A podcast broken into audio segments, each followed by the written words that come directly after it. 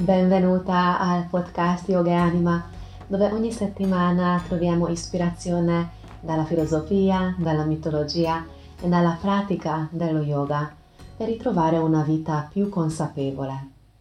Io sono Veronica Vasco e sono veramente felice che ci sei. Nella puntata di oggi prendiamo ispirazione dalla posizione della barca, Navasana, una posizione che in questo periodo pratichiamo con i super yogi nel nostro corso L'anima delle posizioni yoga, dove ogni due settimane andiamo in profondità a capire non solo gli aspetti fisici, ma anche gli aspetti più sottili di certe posizioni, di certe asane. Quindi quando parliamo della posizione della barca, che come probabilmente saprai, è un intenso esercizio, un intenso movimento per um, impegnarci ad essere in un lato in equilibrio, nell'altro lato di creare una certa stabilità e forza nel nostro centro attraverso gli addominali, attraverso il lavoro delle anche, delle gambe, a resistere contro la gravità e a resistere anche eh, contro eh, la perdita dell'equilibrio.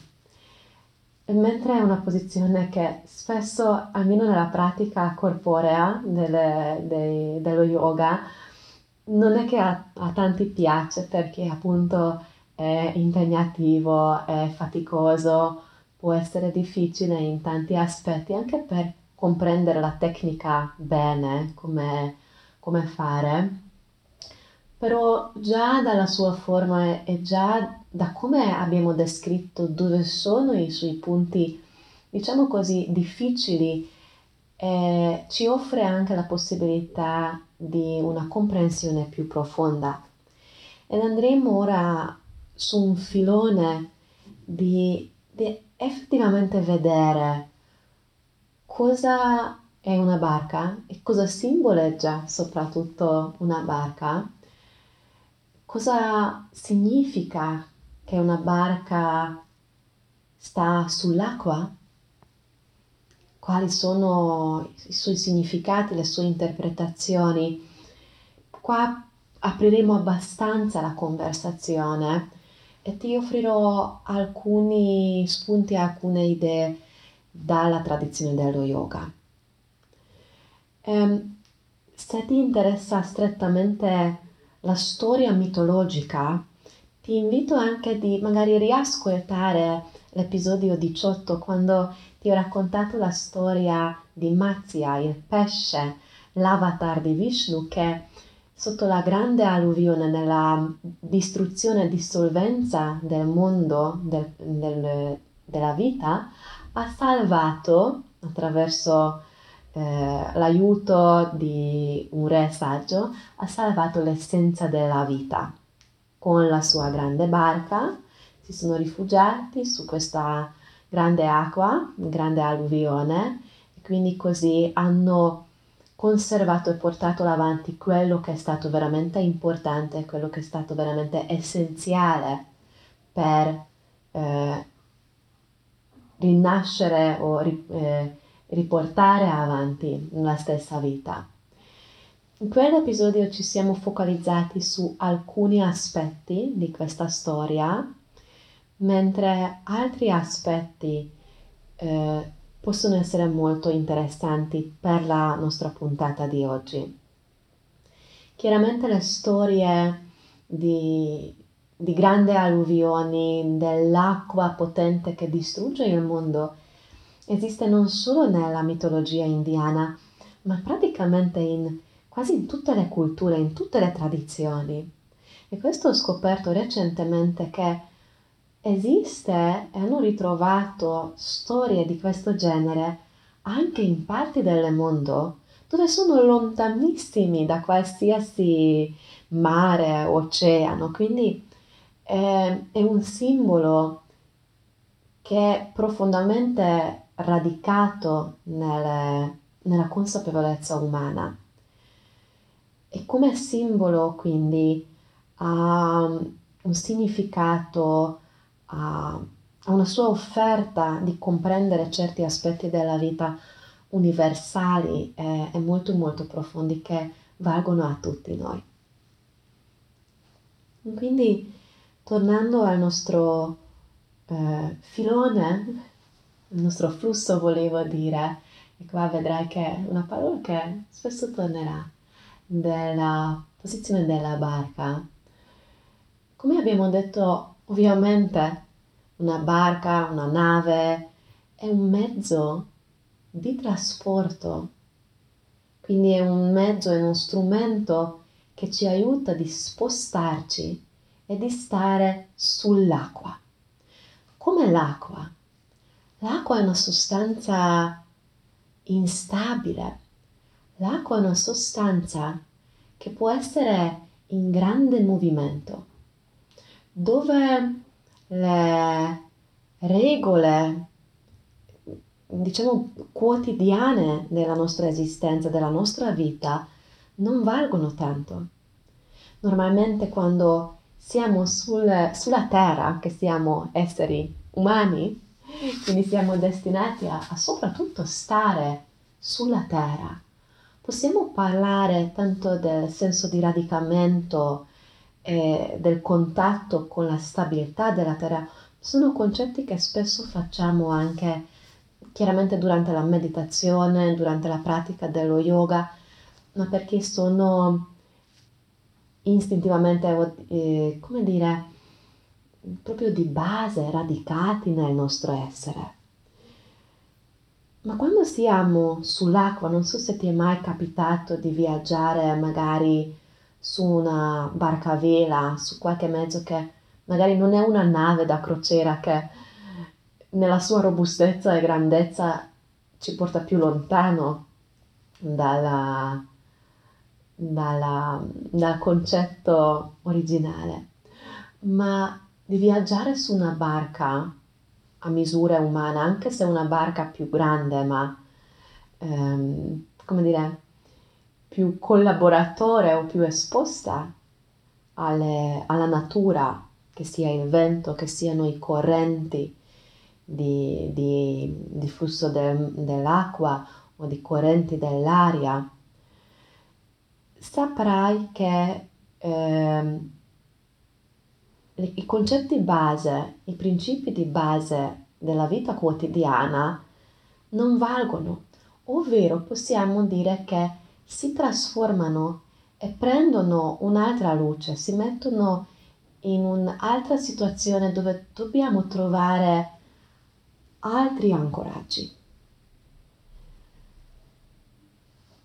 Sappiamo anche che con le barche possiamo navigare su diverse superfici d'acqua. Nella mitologia spesso troviamo la, la figura della barca che attraversa fiumi come una specie di traghetto dove gli eroi o i protagonisti delle storie da un lato, da una riva del fiume, devono arrivare all'altro lato. Succede così anche nel Ramayana, come quando Rama deve attraversare il fiume per arrivare dal suo mondo che è abituato, abitato prima, alla foresta dove farà il suo esilo. Tutte queste chiaramente sono simboliche. Attraversare un fiume e di attraversare le incertezze, le profondità e certi confini della vita della, dell'anima che mm, indicano un grande cambiamento. Così succede anche per esempio col Krishna che nella mitologia indiana viene trasportato, attraversato su un fiume e da lì viene poi attaccato da un grande serpente, salvato il fiume anche lì è un, un tipo di confine, come nella, nel nostro mondo umano. Spesso i fiumi indicano i confini tra stati e regioni. Il fiume ha una sua direzione di corrente, va solo in una direzione. Parte normalmente dalle montagne, dalle, dalle parti alte poi tutti i fiumi arrivano nel mare e poi arrivano nell'oceano. Tutti i fiumi si uniscono, tutte le acque si incontrano nel recipiente grande. Come spesso si dice, come il viaggio delle nostre anime, come dopo le anime separate possono ritrovare l'unione in questo oceano di consapevolezza unita. Quindi una barca, oltre di attraversare un fiume, può servirci come mezzo per viaggiare lungo il fiume, essere portati da questa corrente, da questo flusso, per arrivare poi alla destinazione finale, che possiamo chiamare illuminazione, liberazione, una completa consapevolezza. Così diciamo anche spesso, anche in italiano, anche in, quasi in, in tutte le lingue, di nuotare, di navigare controcorrente. E quando incontriamo gli ostacoli nelle nostre vite, quando sentiamo che le cose non funzionano, non vanno, eh, e magari idealmente dopo un po' ci domandiamo, forse sto andando, sto nuotando contro il corrente della mia vita. Nello yoga questo chiamiamo dharma, lo scopo per quale sono nata, per quale sono incarnata o incarnato in questa vita. Sto seguendo quello o sto cercando di fare qualcosa nella mia vita che è contrario e quindi dopo diventa tutto pesante, difficile, di incontro ostacoli contro ostacoli. Mentre se girassi la prua della barca potrei naturalmente essere portata sul fiume, sul grande fiume che mi riporta poi all'oceano. Oggi parlo più in queste metafore, questi simboli. Non, forse non serve neanche tanto che entro nella spiegazione. Credo che sono molto molto radicati nella nostra consapevolezza o coscienza sottile. Se trovi in questa puntata qualcosa, qualche immagine eh, che, ti, che ti tocca, che ti rimane dentro, ti invito magari di, di, pensare un po' di più su questo, di richiamare l'idea, l'immagine eh, ed osservare come agisce in te, cosa ti racconta. E quindi questa è un'occasione per riconnettere con quello che in questa fase della tua vita è significativo, è importante. E sarà diverso questo per me, per te o per una un'altra persona che riflette su questi simboli. Quindi finora abbiamo visto un po' il fiume, i significati del fiume, di questo, di questo acqua, come può essere il simbolo della barca, un mezzo che ci trasporta lungo il fiume o come può essere un mezzo di trasporto che deve attraversare il fiume. E saprai se hai già attraversato un fiume, se magari ah, hai avuto il modo anche semplicemente di mettere un, una barca di, di carta su un fiume, naturalmente viene trascinato. Quale progetto, quale forza serve se invece vogliamo attraversare il fiume per arrivare da un lato all'altro, da una riva all'altra? Ma vediamo ora altre acque, il lago e soprattutto il mare. E questo è bellissimo perché in Italia abbiamo tan, tanta acqua, tanto mare che, che circonda questo paese. Una nota personale che quando che forse può, può esserti interessante, quando io fin da bambina sognavo di vivere vicino al mare. Sono di, da Budapest, quindi avevo il grande Danubio. Eh, facevo spesso le passeggiate lungo il Danubio. Forse sei stata a Budapest e saprai che lì è veramente largo, c'è un, un fiume potente nella sua grandezza, però sempre, sempre sognavo di, di avere questa vicinanza del mare. Poi quando ero bambina, eh, la prima volta che, che ho visto il mare, avevo dieci anni, mi sono messa a piangere, ero così felice, sentivo che sono a casa.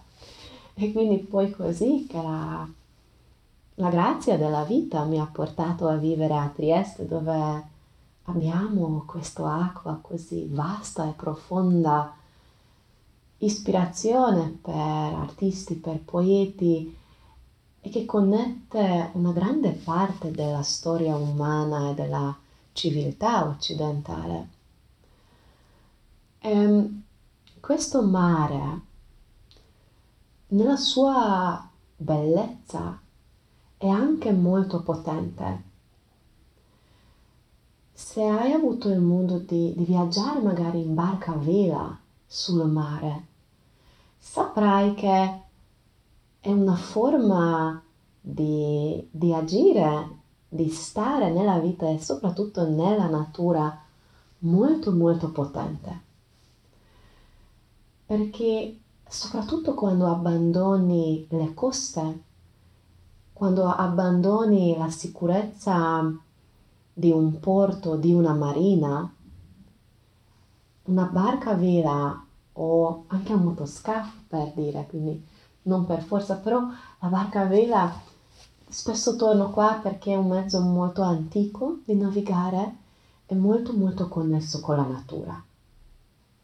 E soprattutto ora che viviamo, tra parentesi, molto distaccati dalla natura, tanti di noi, vivendo in appartamenti, vivendo in città,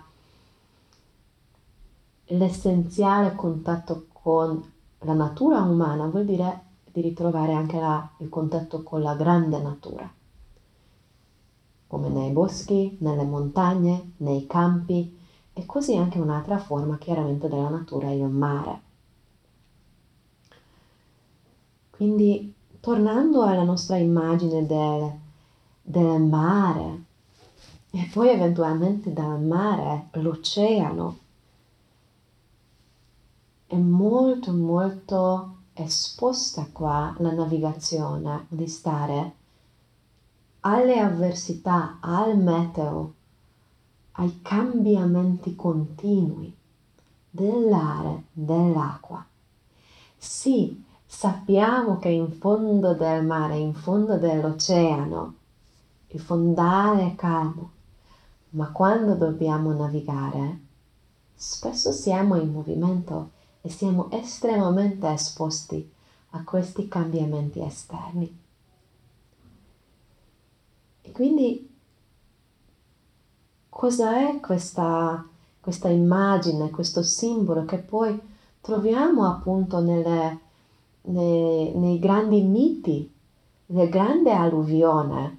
Alla fine tutto il mondo diventa un mare gigantesco, un oceano dove non ci sono più riferimenti, dove non c'è più la costa, dove non c'è più la montagna, dove non c'è più il fondale dove potresti ancorare, perché la profondità è talmente grande con la corda più lunga l'ancora di una barca non arriverebbe giù, dove non puoi legare le catene, le corde a, a, a nessun supporto esterno della terraferma perché non c'è più. Sei obbligato, siamo obbligati di navigare, di entrare in sincronia con il cambiamento esterno. E credo che questo è, è un, sia un'immagine un simbolo molto molto potente, molto molto profondo, che soprattutto nei tempi di crisi, nei tempi di difficoltà, quando la vita ci porta, ci obbliga ad essere nel cambiamento, come quello che viviamo in questo periodo, in questo periodo dell'umanità, gli ultimi due anni e in più quello che sta succedendo ora, cos'altro che non un grandissimo, non dire suono di allarme, ma di un grandissimo chiamo di riconoscere che in realtà la vita è sempre in questo grande cambiamento.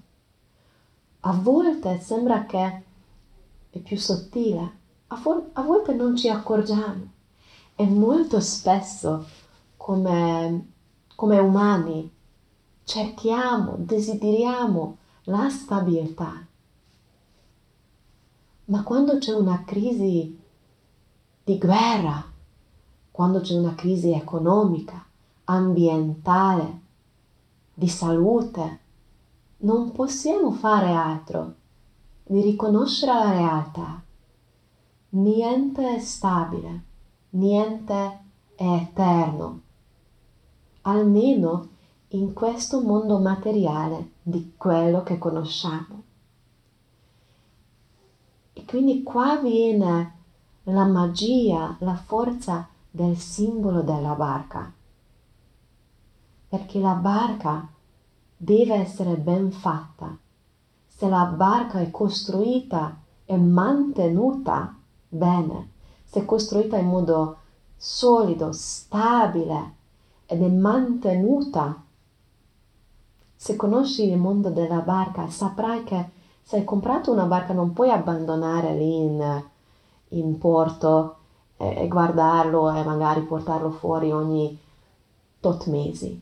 Devi continuamente prendere cura della tua barca. E così quando è il momento di, di intraprendere un grande viaggio, di navigare, avrai il tuo supporto, il tuo veicolo che nonostante che viene un temporale, l'alluvione, le, tutte le avversità che la natura e quindi la vita ci può portare, avrai il tuo mezzo saldo, stabile, anche se non riesce ancorato, ma ti trasporta e ti protegge. Quindi cosa significa questo nella nostra vita? Potrai già probabilmente indovinare. Come, come riusciamo, metto così in una domanda, domanda 1, ecco. Riesco ad accettare il cambiamento? Riesco a riconoscere i cambiamenti che la vita mi porta? Posso chiaramente nominarli, interpretarli come avversità, temporali, tempeste. Riesco a riconoscerlo o sono ancora nella mia mente a desiderare che magari tutto restasse come era prima, quando ero ancora sulla terraferma, quando c'era terraferma, quando ero nella, nella marina? Quindi la prima domanda riguarda la consapevolezza di riconoscere quello che è la realtà. Vedi che spesso torniamo a questo perché è veramente il passo primordiale. La seconda domanda, so navigare? So um, viaggiare in un temporale? O solo viaggiare sul mare aperto anche quando magari c'è la pacchia totale e non tira neanche un filino di vento? Riesco ad adottarmi, ad essere resiliente, consapevole come modificare, come adeguare il mio modo di esistere quando le circostanze cambiano che in una direzione nell'altra. E la terza domanda, com'è la mia barca? o una struttura solida e stabile, o l'albero della barca che punta verso l'alto e il baricentro ben equilibrato, o la struttura esterna ben ricoperta con le impregnanti, i pezzi, gli elementi della barca sono fissati bene uno con l'altro che quando le onde magari trascinano la barca avanti e dietro, a destra e a sinistra, questa struttura resta solida e protetta. Riconosco quindi che la stabilità non viene dal mondo materiale, ma eventualmente questa immagine, questa figura della barca riferisce al mio mondo interiore. La stabilità appena dobbiamo salpare e lasciare la terra ferma per una decisione nostra o perché la vita ci porta. Non sarà più strettamente di quello che abbiamo accumulato a livello materiale. Chiaro, serve anche quello, siamo esseri che incarnati in un corpo, incarnati in una forma umana, in una società, quindi non vorrei, vorrei negare l'esistenza e l'importanza del materiale ma alla fine quando i grandi, grandi cambiamenti succedono, e purtroppo ora vediamo quanto facile perdere tutto quello che una persona in una vita ha costruito come beni materiali. E cosa resta? Resta quello che coltiviamo nella nostra mente, resta quello che coltiviamo nella nostra anima l'unione, la collaborazione tra mente ed anima. E quindi come possiamo rinforzare e vivere le nostre barche? Ovviamente con la pratica di consapevolezza, di presenza, di quali principi nella nostra vita che adottiamo e direi anche la fede. Non deve essere per forza una fede religiosa, ma la fede in qualcosa che va oltre del materiale. Questi sono quindi un po' gli spunti, punti di domande, inviti di esplorare quello che il simbolo della barca, il simbolo della barca che naviga, naviga attraversando un fiume, naviga lungo il fiume o addirittura naviga sul mare aperto. Quali principi l'acqua ci può insegnare? e quali principi l'immagine, il simbolo della barca può insegnarci, invitarci di coltivare nella nostra vita. Spero che questa puntata ti è stata di ispirazione, ti ha invitato di, di coltivare, di esaminare alcuni aspetti, forse alcune storie di immagine che ti restano e riuscirai a portare avanti. Sono sempre molto curiosa e grata se condividi i tuoi pensieri con me. Grazie, grazie infinite per aver dedicato il tuo tempo per l'ascolto. Come sempre sono anche estremamente grata se lasci una recensione su Spotify, su Apple Podcast queste recensioni, queste eh, stelle che puoi lasciare aiutano tantissimo a ritrovare il podcast nella rete. E certamente è bellissimo anche se, tro- se trovi queste puntate utili, se condividi con le persone che mm, i tuoi amici, la tua famiglia, insomma altre anime che pensi che potrebbero trovare dei benefici di queste riflessioni che svolgiamo qua insieme. Quindi grazie ancora immensamente, ti auguro una bellissima giornata. Namaste.